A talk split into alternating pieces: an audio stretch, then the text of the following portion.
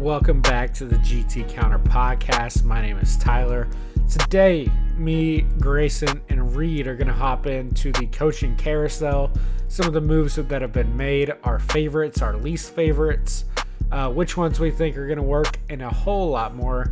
Uh, hope everyone is having a good week and had a great weekend, exciting weekend of football and sports in general. Uh, we will be back on Thursday or Friday this week to get you ready for the Christmas weekend. We obviously hope that everybody has a safe weekend of travels, and we hope you will make us a part of it. So until then, we will see you next time. And here is our coaching carousel episode. This episode of the GT Counter Podcast is presented by Zencastr, the all in one solution making podcasting easy. Zencastr provides high quality audio and video recording, production, and hosting right for everyone's individual podcasting needs. Being a creator has never been easier. Just look at us. We started using Zencastr because we are a couple of dudes who like to talk about sports, entertainment, and the goings on of life. With the help of Zencastr, we've been able to get our thoughts produced and transmitted at the highest quality to you, the listeners. It's super easy to get started. All you need is the internet, and you too can create high quality podcasts in no time. The best part is that this is all in one if you choose. You can record, produce, and transmit your podcast to all major podcast platforms all in one stop using Zencastr's easily accessible dashboard from your computer, tablet, or smartphone. All you need to do is go to zencastr.com slash pricing and use our code GT for a generous 30% off your first month of any paid plan. We want you to have the same easy experiences that we do for all of our podcasting and content needs. It's time to share your story with Zencastr. And I kind of want to rank these. Let's do this. We'll do from the most interesting to you to the least inter- interesting to you. Any coaching move that was made this offseason. Um, I'll start first, then we'll go Grayson, then Reid. Um, I think the most interesting hire for me, to be completely honest here, is not going to be Texas A&M.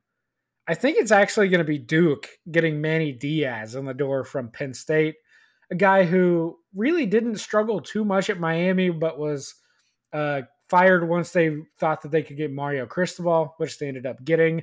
Uh, we see how well that's worked out for Miami, but uh, that's neither here nor there. Manny Diaz went to Penn State became defensive coordinator and rebuilt that side of the ball into one of the top five units in college football this year. And so I think it's deserving that he gets another chance. A Duke program that was built up really well by Mike Elko. And, uh, you know, I think that they'll be able to keep the train rolling. He's already been able to get out on the recruiting trail, uh, work in the portal. I think uh, I think Duke will be set up there. So I really uh, I like the move for Manny Diaz. Are you uh are you worried about Manny Diaz going there, or is it just like you know he's a great defensive minded coach, very similar to that of Mike Elko? But is it like what kind of OC does is he going to get to kind of set the standard? You know, like he he needs a good offensive coach coaching hire. Of course, I mean, yeah, it's it's always an issue about the staff that you bring in, but uh, he's been around the block enough. I'm sure he has connections, and uh, would not be surprised if he's able to bring in a big time name there. Do you think that the you know, the expectations of Manny Diaz is to, you know, beat Clemson within the next two years, or is is that kind of the bar that you want to set for a, a Duke program? I mean, they beat them this year, but is it a lot to do with Mike Elko? Is it a lot to do with Riley Leonard kind of played out of his mind in that game? They got a couple good turnovers. I mean, what what's the bar? What's the expectations for Manny Diaz? I think it's just being like bowl eligible to start year one. Obviously, year one of a new culture going to be a little bit different than this year, but you know, I think they can push to be like a nine or 10 win team in an ACC that, let's be realistic here, hasn't been very strong outside of, you know, Florida State and Clemson here res- recently. So uh, I think that there's a big chance there for Duke to kind of stake their claim as the, you know, maybe the third best team in the ACC. I don't think that's unreasonable. Yeah, I, I agree with that. You, uh, you know, Manny Diaz coached underneath my uh, Mack Brown for a little bit. Mack Brown fired him after week two at uh, at Texas after a BYU loss. You think his blood's boiling to play to play a little North Carolina Tar Heels this year, or what? I'm sure anytime you can take on your former boss, I'm sure it uh, is a little bit of an extra motivating factor. Yeah, I, I completely agree. You got anything on uh on Diaz Reid? You know, I think it's you know at I'm sure they would have given Mike Elko, you know, a lifetime contract there, what he was able to do in such a short amount of time. Uh, I think it's going to be pretty lofty expectations if they expect them to, you know, get to where Elko took them. Um, you know, I imagine they had a lot of you know turnover there with you know obviously Riley Leonard leaving among some of the other skill positions and really the whole team there. Uh, I would expect a pretty moderate dip um, for Duke, and you know I'd be shocked if they are able to get up to you know, that level again. I am just out on Manny Diaz. I think it Mike Elko is a significantly better coach, so I don't think they, frankly, you know, if they win eight games in the next couple of years, that's big time for them because I just I don't see I don't think they'll get there. Yeah. Fair enough. Fair enough. Moving on to me, I think that my biggest hire of the coaches carousel so far has to be Willie Fritz going to Houston. You know, this guy is what some would call a program flipper. He hops over there, coaches for five or six years, makes a program as good as it can be with what it has. And he's credentialed, man. He's done it. He did it in junior college at Blinn. He did it at Central Missouri in the D2 era. Did it at Sam Houston State, FCS. Did it at Georgia Southern. Did it at Tulane as of recent. And led Tulane to a couple of Sun Belt wins, a couple conference titles. And now he's moving over to Houston. And with the Big 12 losing a couple of teams, adding a couple of more, kind of weakening as a conference. I think this is a great spot for him to be in to potentially get a conference title within the next four or five years. You know, get give the guy a chance to come in and flip a program, especially a good Houston program centralized in one of the best cities for fo- uh, football, probably. You know. Yeah, I mean, I I I have to agree with you. I w- this was on my list as one of my favorites as well. Uh, all he's done is win everywhere he goes. He was obviously coveted last year, even more so this year, in a Big 12 opening in Houston. Uh, obviously, great recruiting grounds there. Can't blame him for taking it. It's going to be a uh, it's a powerhouse job. So uh, definitely an upgrade and one I'm sure he's ready to take. Yeah, obviously, when you know somebody has that type of resume, it's a big time hire, so it's going to be interesting. You know, the you know kind of the higher level you go, we'll see if the you know success continues to happen. I guess, um, but yeah, I think it, I think it was a slam dunk hire, and you know I'm excited to monitor that for sure. Yeah, I completely agree with you. Um, do we want to? You guys want to nail it? We talked about Willie Fritz. You want to talk about Jon Sumrall taking that that job there?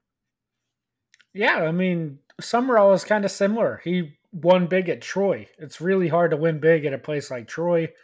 Um, I loved his opening speech where he was like, "We're gonna, we're gonna make the playoff and we're gonna win the thing." I thought that was pretty hilarious to come out and say at a, at a place like Tulane. But you know, with the 12 team playoff, I uh, I love the aspiration. So uh, I think as for losing a guy like Fritz, uh, Sumrall is probably the best you could do, and he is an outstanding coach. So I think that's a great move for Tulane. Yeah, I agree. I think that this Tulane job could be a, you know, a slingshot job into a into a big SEC from here. I, I know there was a lot of talk about him going to, you know, when Mississippi State and whatnot when that job was there. There was a lot of talk about him going over to Mississippi State and becoming that head coach. And you know, it's probably better that he didn't. Mississippi State, I think, is a tough coaching job to go be great at in the SEC. It's just kind of one of those mid tier SEC schools. And I think Tulane could propel him to a better SEC job or a better Big Ten job or really whatever job he wants to do if he has good success at Tulane. Should be interesting. Um, I got two here that I loved. You guys know I'm the Power Five guy. Uh, take the stand of my guns there. You want me to rattle off both of them, or are we going one at a time here? I'll take both. Uh, obviously, we've talked about already uh, Mike Elko. I, you know, just the transformation that he did at Duke was insane. And taking them from a two-win team to really an eight and nine-win team in, in two years. So you just don't see that very often. He's obviously doing something right, and with the resources at A and M, I think that's it may not be the biggest name that you know people are accustomed to, but the people that really know ball can see that this guy is with resources. I mean, he's going to be. I think we'll see them flip, you know, sooner rather than later. So expecting big things there. I think that was a good hire for A and M, believe it or not. And another one that I loved, you know, talk about a a team in turmoil. Michigan State goes out and hires Jonathan Smith, and you know, when is the last time Oregon State has been relevant? I mean, it's not an easy place to recruit. It's not an easy place to win. And, you know, he flipped this team and for the last two years, they've been really good in a Pac 12 that's continued to get better. Um, maybe the best it's ever been this year. RIP. But yeah, I think that's just the job he did there was really good.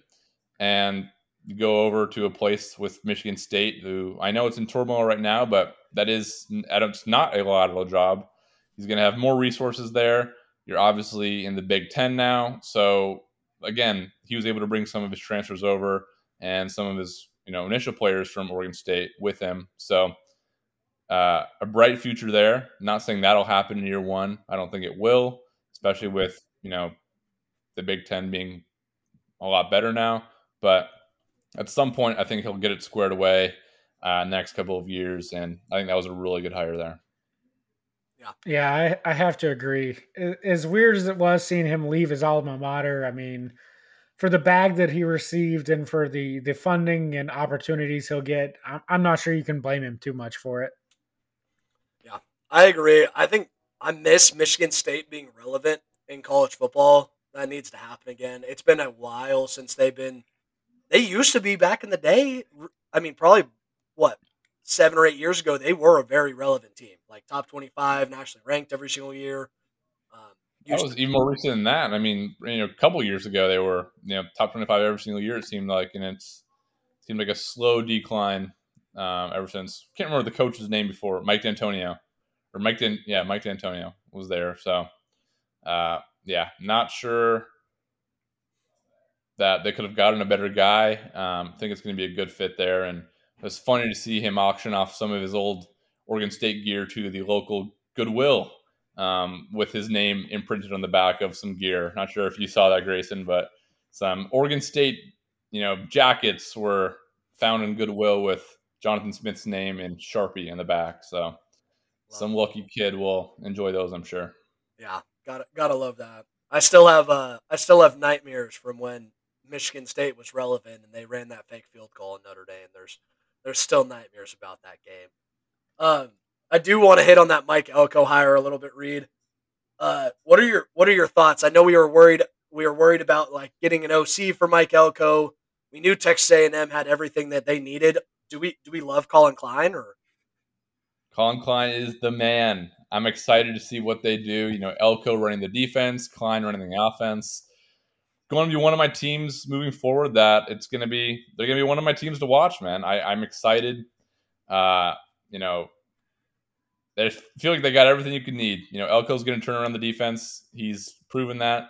He's going to get texas kids. I mean you're going to get athletes. You have resources. I mean i i would be utterly shocked if they are not a nine win team every single year it, I, I really think they'll be that good. And I know they have higher expectations, I'm sure, but uh, the baseline there is, is set pretty high, in my opinion. Can we just follow up with Mr. Klein and see if he still thinks Avery Johnson is going to win a Heisman? Yeah, we may need to get our Hail Mary preseason bets in there because that, although I didn't see who took over for, uh, I guess Klein as the OC. I'm not sure if they've even named one yet. Um, I don't believe they have. I'm curious to see if he'll stick around. I'm sure he will, but as in Avery Johnson, that is. But yeah, I'll have to. I'll do some digging. I'll get back to you on that one. We appreciate that. Um, I've got to hit one that I like and one that I really dislike. So we'll start with a positive first. UTEP hiring Scotty Walden, the head coach of Austin Peay uh, fun story: Scotty Walden recruited me out of uh, high school. He was at Division Three East Texas Baptist. Um, that spring, he recruited me. That summer, he was gone to Southern Miss to be the wide receivers coach. and he is now the one of the youngest D1 coaches in all the country. So uh, I think each coordinator and most of his position coaches are now D1 coaches as well. So uh, quite the group he had there in uh, little old Marshall, East Texas. So uh, Scotty Walden is one of the the brightest offensive minds in college football. UTEP desperately needs that after Dana Dimel and his dinosaur offense were in El Paso for years and years at this point. Uh, should be a great facelift, and I'm really excited to see them work. Scotty, Texas guy, uh, back in Texas, going to get to recruit the state pretty heavily. I think he's going to kill it out there on his way to a high major D1 job. So I love that hire. The one I hate, uh, Boise, sticking with Spencer Danielson, the interim head coach. I just thought they could have done better, to be completely honest with you. Names like Kellen Moore getting floated around and, you know, some big time names out there. Boise's a big time job. And I get that this guy led you to a Mountain West title. I get it. It's hard to turn your back on the guy who just won out the rest of the season to get you a title, but just couldn't help but think there might be better options on the table. And you you might wonder if maybe next year if they go six and six or something, if they start to have, you know, maybe some regret about this decision. I don't know, Edsel. That's an interesting one. I don't. Did he sign an extension? Is that what ended up happening? Did he sign a long term deal? They removed the interim tag and gave him a head coaching like contract. Yeah. So he did get a new contract. Well, yeah, maybe uh, obviously something to revisit, but at some point, you know, when you win, what did he win? The last five, I think, and then the title. I think the, it was less than that. Like because Avalos got fired after they won by thirty, and then I think he won out the remaining like three games, including the Mountain West title, because he and Jimbo got fired on the same week. If my memory serves, I think they might have won three, and then the championship that might have been it. I'm not. I'm not sure, but you know, regardless, you know, for how big of a hole they were in, for him to flip it around that fast, I'm not saying that it was, you know, that's what should have happened, but it would have been pretty brutal for him to get get the door or stay in that same position or whatever it may be at the end of the year. So I guess uh, time will always tell on that one. Um, you know, it would have been interesting if you know Kellen Moore was, you know, interested in that job. I'd imagine to some degree he would be, but you know, college coaching isn't for everybody, so hard to know there. But yeah, I think that'll be. I'm glad he got the job because it's not only did he help me out, but uh, I think that's just a a good program, and you know he deserved it. Uh, one I'm going to talk about is the hire for James Madison. Uh, Bob Chesney gets the job from Holy Cross. This guy is, you know, like a lot of these coaches, an absolute winning machine. Um, came into Holy Cross in 2018, left with five straight Patriot League titles, 44 and 21 in his time at Holy Cross. And I think the most outstanding thing is this guy's career head coaching record is 111 and 46.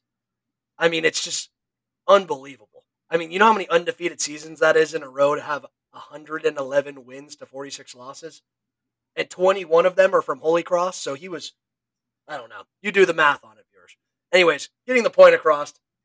I have a, I personally have a buddy that plays at Holy Cross, and they were in love with this guy.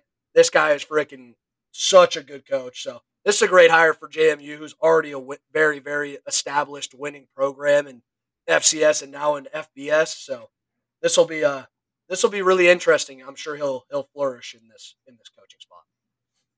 Yeah, I guess we should probably note that their coach Curt Cignetti, went to Indiana, and on his first day as head coach, proclaimed that Purdue sucks, uh, which was which was one of the most hilarious moments of this entire cycle. Yeah, that's just if you're gonna go in there and, and do your thing, you might as well just do it like that. You know, be bold and confident, and uh, if it doesn't work out, it doesn't work out. But if it does, you're instantly a legend. So uh, you love that. As long as everybody knows who the uh, the best team in Indiana is, it's okay. There's only one answer to this. IUPUI. Go no. Jags. I mean, you would say you would say Purdue, Reid. I, I guess. When it comes to basketball, yes. Football, absolutely not. But yeah, play, I, I do the, have to play the music. In. Play the music, Ed.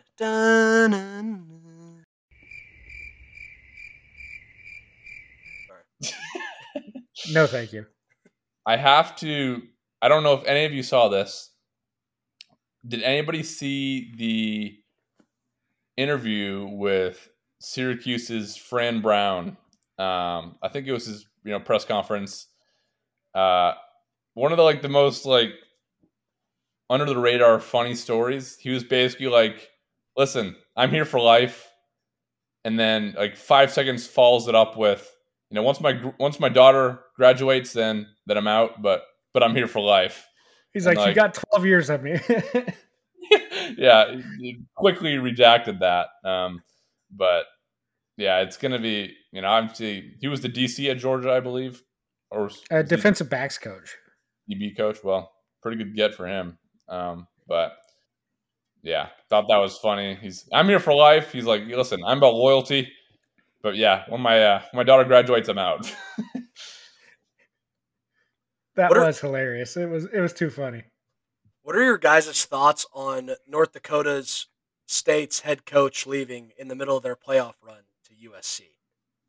I mean, you're you're in the He's, semifinal game, and you're just see ya deuces. We ain't making it to first go. No confidence.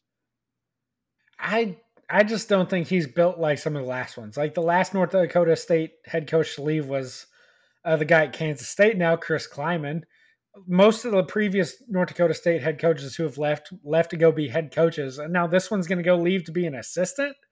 I, I don't know, man. That it, something just seems fishy there. Maybe it was predetermined before the year. Maybe you know something happened there with North Dakota State, but just fishy. Not sure not sure how it came about. Definitely don't like it, but you know, it is what it is, I guess. The only thing I can think of is, you know, people assume that, you know, he was kind of riding the coattails there and that, you know, maybe he wasn't as good of a coach and maybe wouldn't be able to elevate maybe as high as he wanted to and felt like he had to go go to the Power Five first as a coordinator and see what job he can land then. I have no idea. It is a little bit weird. It makes you really wonder what's going on, but uh, I mean, uh, in in retrospect, this is probably the worst North Dakota State team that we've seen, like in, from a national ranking standpoint, in forever. They're they're not they're not number one in the country. They're not number two in the country. I think they were ranked like number nine or ten. So, I mean, from a retrospect, they're not the best North Dakota State team that we've seen in the last decade. So, I mean, they're in the semifinals, so that's cool. But they're not going to beat South Dakota State, anyways. I don't I was about so. to say they're not even the best Dakota team. Yeah, yeah.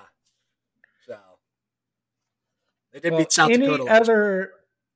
That's true. That's true. Um, any other hires that we need to hit here? Uh, I'm tapped out here, but do either of y'all have one that you want to hit?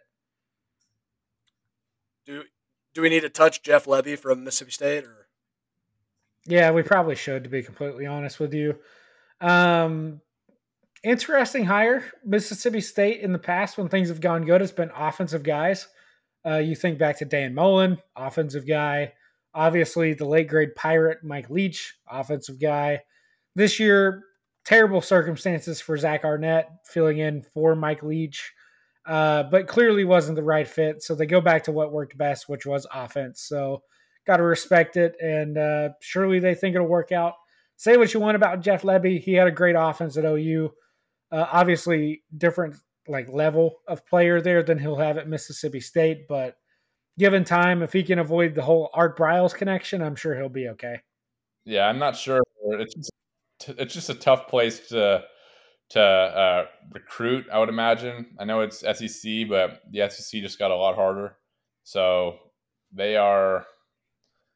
It's going to be tough. It's not a desirable job. Um, so best of luck there. I I, you know, I think it'll be tough. Yeah, I totally agree. I just this, like you said, Reid. This is just not a good job to want to take for all SEC schools. I mean, this is the one where it's like you're not going to be able to out recruit Georgia. You're not going to be able to out recruit Bama. You better figure out how to run an offense that nobody's going to see. I mean, that's kind of how it is. And to hire Jeff Lebby is like, to me, it doesn't make any sense. I mean, he's an offensive minded guy, but at a Mississippi State program, you need to run an offense that nobody's going to see except for once a year. You need to hire a guy that's going to run, you know, I don't know, like Mike Leach does, where he's freaking spread airing the absolute crap out of the ball. So I don't know. I, I think that's just you're not going to win a whole lot of games trying to recruit these other SEC schools. Maybe they're going to move to the MAC, and he has the the one up there because SEC needs to, to, you know two two coming in, some got to go out, and them and Vanderbilt are the, the two on the doorstep there that probably have no business being in the SEC. So maybe it uh, he'll be a powerhouse in the MAC, but yeah, it's to be it's it's a tough job just because it's kind of that mediocrity land where it's like it's you could very well nothing goes right and you know you're out of a job. But hey, he's I don't believe he's ever been a head coach. You can somebody could quote me on that. So uh, I guess you know it's hard when you've you know been waiting your whole life to be a head coach and finally a job opens up and you're like it's SEC like how could I not take it? But uh, wouldn't be shocked if his name gets shuffled through another four years. In fairness, though, like Ole Miss has dealt with the same issues with Kiffin, and they've won at a high level, especially this year, ten win team. Just shows that you, if you can be effective in the portal and you you have good schemes, like you can you can get it done. And certainly Lebby, he comes from the Briles tree, obviously being related to him. Briles known for having offense. I'm sure he'll have a good scheme in place. It's just about getting the guys in there to do it. I imagine they're going to do a lot of work through the portal because it's just easier to get guys who are more of a finished product come and say, hey, like come put us over the top instead of a high school kid who's got offers from, you know, 19 Power Five schools and Mississippi State's probably not even a top five offer. So I think he'll have more success in the portal. And to be completely honest with you, that's probably a better way to go for a school like Mississippi State. You think and NIL too? Uh, you know, it's I don't know what their situation is like, but now more than ever, you know, if you have money and you have playing time to offer, you can get some kids that you maybe wouldn't get otherwise. You know, it could be easier. So, not sure what their situation is like at all over there in terms of NIL, but you know, could be an opportunity for those guys to go and get some money. I'm sure they have absolute cash over there being in the SEC. I'm sure they have plenty of money NIL to, to spread out to every Bill, Bob, and Joe that want to come play for them. I'm sure. Um, but yeah, I, I, I don't know about this whole head coaching job here. I know you ever I know he has a really good offensive scheme and stuff like that. It's just it's hard to go to the SEC, especially at a team that's kind of mid tier like this. I mean, do we? What would be a good expectation for them? Be bowl eligible first. Yeah, I think bowl eligibility would be the first start that they you know, would love to get to, especially if it happens early. But you know, moving up from there. Fair enough. Fair enough. That'll do it for this episode of the GT Counter podcast. Thank you to everybody for listening and tuning in as always. Just a reminder you can still update your picks in our Capital One Bowl Mania League, uh, but those entries are now closed. So, best of luck to everybody. We will provide an update on our podcast later this week. Uh, hope everyone has a happy holiday season this year, and we will see you later this week for another episode of the GT Counter Podcast. And until then, be the man in the arena, go make some money, and we will see you next time. Peace out, everybody.